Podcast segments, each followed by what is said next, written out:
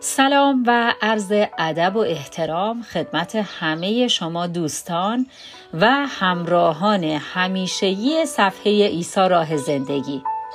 من زهرا عبادی فرد هستم عزیزان و امروز پنج شنبه 21 بهمن ماه سال 1400 شمسی و دهم فوریه سال 2022 میلادی هست. و با هم از رساله رومیان می‌خونیم. بابهای هفتم و هشتم رو می‌خونیم و از خداوند طلب برکت می‌کنیم.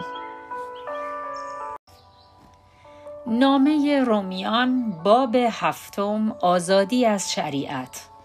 ای برادران عزیز شما که از اصول شریعت آگاهی دارید یقینا می‌دانید که وقتی شخصی میمیرد اصول شریعت دیگر بر او حاکم نیست. به عنوان مثال زنی که ازدواج کرده تا زمانی که شوهرش زنده است شرعا به شوهرش تعلق دارد و مجاز نیست با مرد دیگری ازدواج کند. اما اگر شوهرش فوت کند آزاد است و می تواند با مرد دیگری ازدواج کند. آن زن در صورتی که پیش از فوت شوهر دست به چنین عملی بزند زناکار خوانده می شود اما پس از مرگ شوهرش اشکالی در این کار وجود ندارد. در مورد شما نیز همین امر صادق است. به این ترتیب که شریعت یهود در گذشته همچون شوهر و صاحب اختیار شما بود. اما شما همراه مسیح بر روی صلیب مردید. از این رو از قید ازدواج و تعلق به شریعت یهود آزاد شده اید. و شریعت دیگر بر شما تسلط و حکمرانی ندارد. سپس همانطور که مسیح زنده شد شما هم زنده شدید و اکنون شخص جدیدی هستید.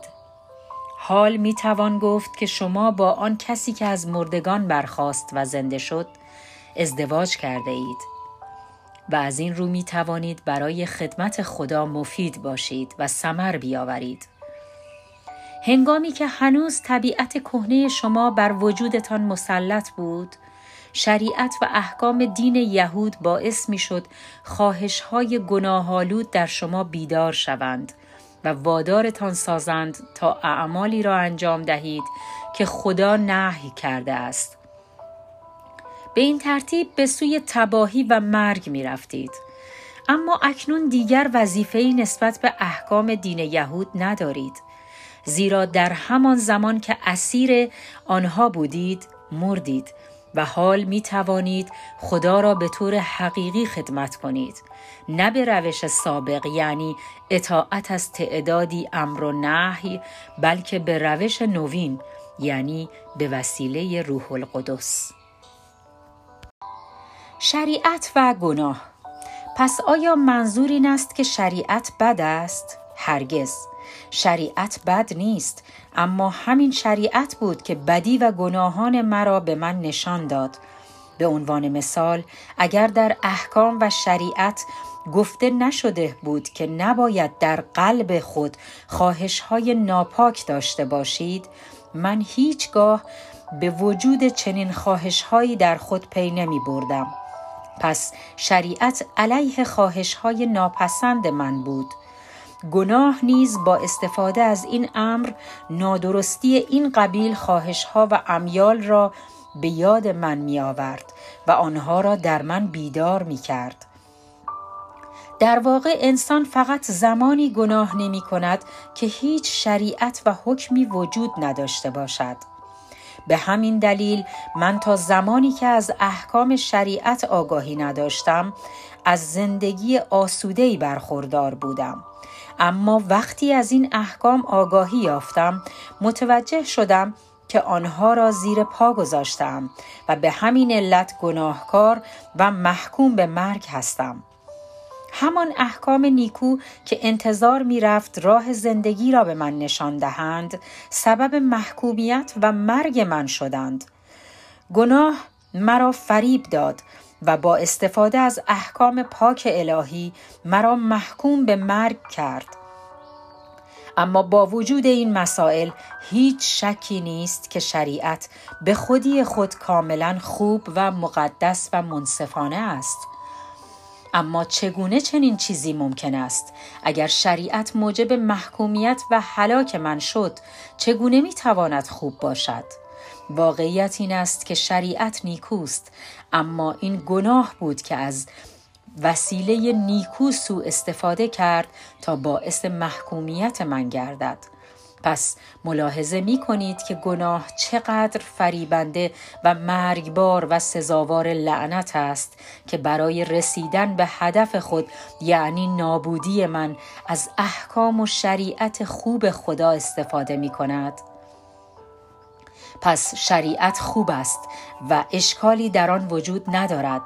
اشکال در من است که همچون یک برده به گناه فروخته شده ام بنابراین من اختیار عمل خود را ندارم زیرا هرچه میکوشم کار درست را انجام دهم نمی‌توانم بلکه کاری را انجام می‌دهم که از آن متنفرم.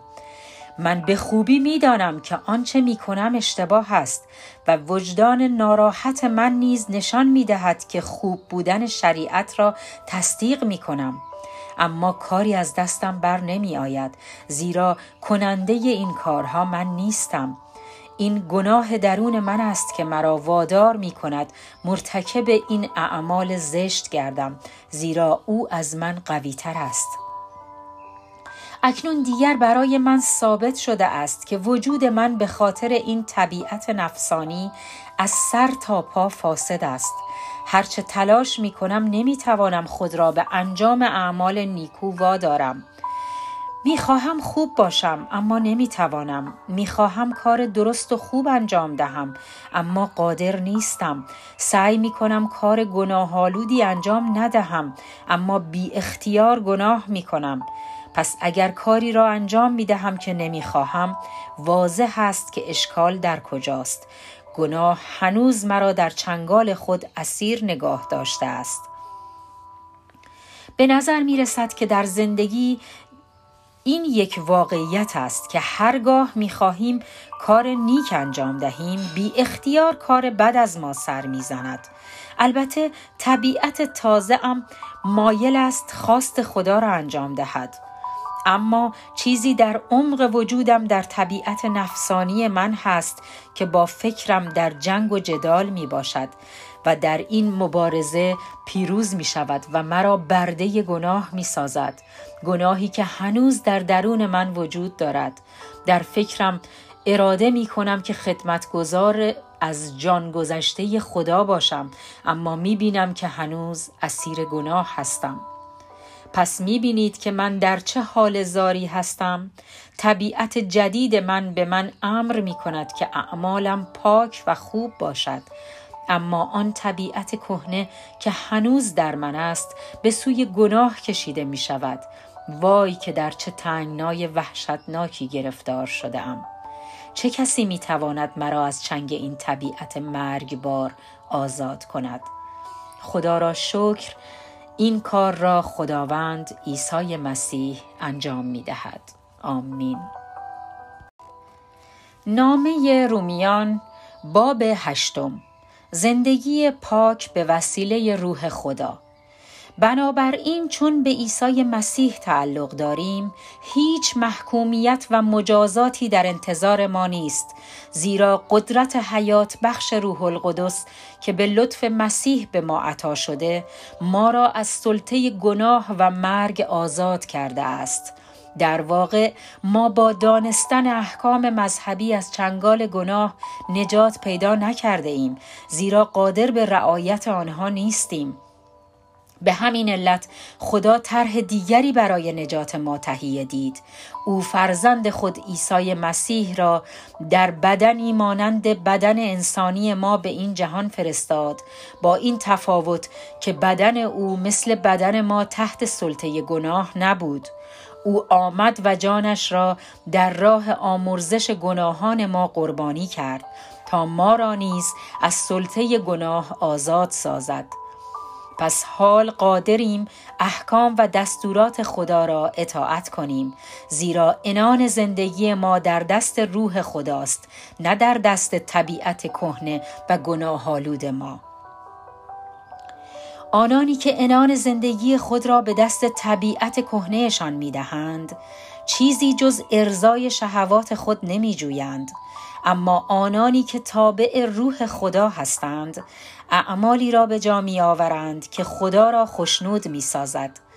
اگر از روح خدا پیروی کنیم حیات و آرامش نصیبمان می گردد اما اگر از طبیعت کهنه خود پیروی کنیم چیزی جز مرگ و هلاکت به دست نخواهیم آورد زیرا طبیعت گناهالود ما بر ضد خداست و هرگز از احکام خدا اطاعت نکرده و نخواهد کرد. از این رو آنانی که انان زندگیشان در دست طبیعت کهنه گناهالودشان است و هنوز در پی خواهش های ناپاک سابق خود هستند نمی توانند خدا را راضی کنند. البته شما چنین نیستید چنانچه روح خدا در وجود شما ساکن باشد انان زندگیتان در دست طبیعت تازهتان خواهد بود. به یاد داشته باشید که اگر روح مسیح در وجود کسی ساکن نباشد او اصلا مسیحی نیست. با این حال اگرچه مسیح در وجود شما زندگی می کند اما سرانجام بدنتان در اثر عواقب گناه خواهد مرد ولی روحتان زنده خواهد ماند زیرا مسیح روحتان را آمرزیده است. و اگر روح خدایی که عیسی مسیح را پس از مرگ زنده کرد در وجود شما باشد همان خدا بدنهای فانی شما را نیز پس از مرگ به وسیله همین روح که در وجود شماست زنده خواهد کرد. پس ای برادران عزیز شما دیگر به هیچ وجه مجبور نیستید از امیال و خواهش های طبیعت گناهالود سابق خود پیروی کنید زیرا در این صورت گمراه و هلاک خواهید شد. اما اگر با قدرت روح خدا این طبیعت کهنه را با اعمال ناپاکش نابود سازید زنده خواهید ماند. زیرا تمام کسانی که از روح خدا پیروی می کنند فرزندان خدا هستند. پس همچون برده ها رفتارمان آمیخته با ترس و لرز نباشد بلکه مانند فرزندان خدا رفتار نماییم فرزندانی که به عضویت خانواده خدا پذیرفته شده اند و خدا را پدر خود می دانند. زیرا روح خدا در عمق وجود ما به ما می‌گوید که ما فرزندان خدا هستیم و اگر فرزندان خدا هستیم وارثان او نیز خواهیم بود به عبارت دیگر خدا تمام آن جلال و شکوهی را که به فرزند خود عیسی مسیح خواهد داد به ما نیز عطا خواهد فرمود. اما اگر می‌خواهیم در آینده در جلال او شریک شویم باید اکنون در دردها و رنجهای او نیز شریک گردیم. سختی های زمان حاضر هیچ است. با وجود این سختی هایی که در زمان حاضر متحمل می شویم در مقابل جلال و شکوهی که در آینده خدا نصیبمان خواهد ساخت هیچ است. تمام آفرینش نیز بی صبرانه منتظر روزی است که خدا فرزندان خود را پس از مرگ زنده کند. زیرا جهان بر خلاف خواست خود به دستور خدا محکوم به فنا شد. اما این امید هست که روزی جهان از قید فنا رها شود و در آزادی پرشکوهی که متعلق به فرزندان خداست شریک گردد چون می‌دانیم که حتی حیوانات و گیاهان نیست که گرفتار بیماری و مرگند همچون زنی که در حال زاییدن است درد می‌کشند و در انتظار این واقعه بزرگ روز شماری می کنند. حتی ما مسیحیان با اینکه روح خدا را به عنوان نشانه ای از شکوه و جلال آینده در خود داریم با آه و ناله در انتظاریم تا از درد و رنج آزاد شویم. بلی ما نیز با اشتیاق بسیار منتظر روزی هستیم که خدا امتیازات, امتیازات کامل ما را به عنوان فرزندانش به ما عطا کند. یکی از این امتیازات طبق وعده او بدن تازه است که نه دچار بیماری می شود و نه مرگ بر آن قدرت دارد. ما با امید نجات یافته ایم و امید یعنی انتظار دریافت چیزی که هنوز نداریم. زیرا اگر کسی چیزی را در اختیار داشته باشد نیازی نیست که به امید آن باشد. پس وقتی برای چیزی که هنوز رخ نداده به خدا امیدواریم باید با صبر و حوصله منتظر آن بمانیم. کمک روح خدا. به این وسیله یعنی وسیله ایمان ما روح خدا ما را در مشکلات زندگی و در دعاهایمان یاری می دهد. زیرا ما حتی نمی‌دانیم چگونه و برای چه باید دعا کنیم. اما روح خدا با چنان احساس عمیقی از جانب ما دعا می کند که با کلمات قابل, با کلمات قابل توصیف نیست. و خدا که از دل ما با خبر است می‌داند که روح القدس چه می‌گوید زیرا آنچه که او به جای ما دعا می کند طبق خواست خداست و ما می‌دانیم که خدا همه چیز را برای خیریت کسانی به کار می‌برد که او را دوست دارند و فرا خوانده شده اند تا خواست او را به جای آورند. زیرا خدا که از ابتدا می‌دانست چه کسانی به سوی او خواهند آمد چنین اراده فرمود که اینان به شباهت فرزندش درآیند تا مسیح فرزند ارشد باشد و آنان برادران او. پس هنگامی که ما را برگزید ما را به نزد خود فرا خواند و چون به حضور او آمدیم ما را بیگناه به حساب آورد و وعده داد که ما را در شکوه و جلال خود شریک سازد. محبت قابل اعتماد مسیح پس در مقابل تمام این چیزهای عالی چه بگوییم؟ اگر خدا با ماست چه کسی می‌تواند به ضد ما باشد؟ در جایی که خدا حتی فرزند خود را از ما دریغ نکرد بلکه او را فرستاد تا در راه همه ما قربانی شود آیا همه چیزها را به ما نخواهد بخشید؟ اکنون که خدا ما را برای خود برگزیده است دیگر چه کسی جرأت خواهد کرد بر ما اتهامی وارد آورد؟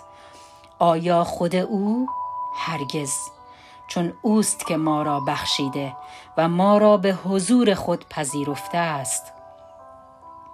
پس دیگر چه کسی می‌تواند ما را محکوم نماید؟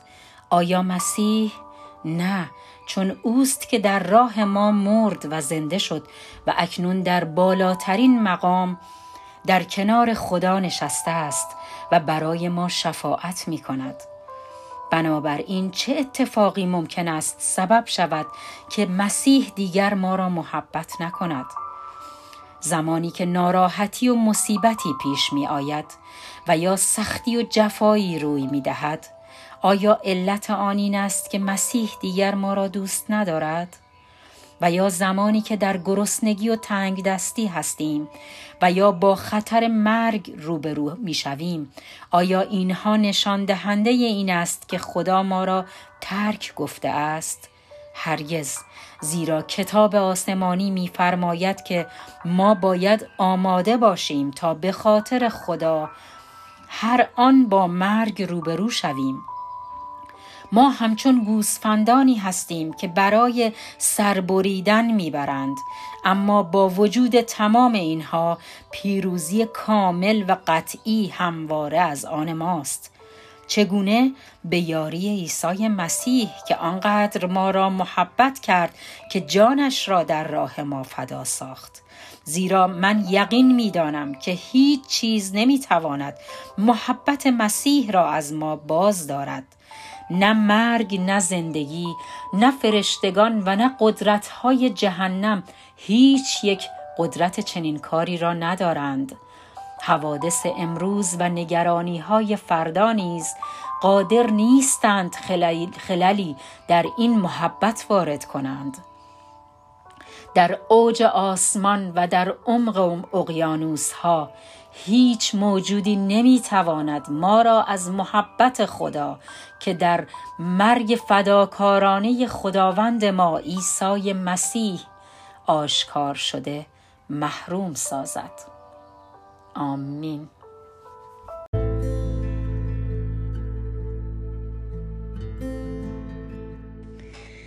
دوستان و همراهان عزیز ممنونم از اینکه تا این لحظه و پایان باب هشتم نامه رومیان با من همراه بودید تا با هم از کلام دلنشین پربرکت و قدرتمند خداوند بشنویم و آمین که بذر کلام خداوند در زمین قلبهای ما بارور بشه و سمر بده.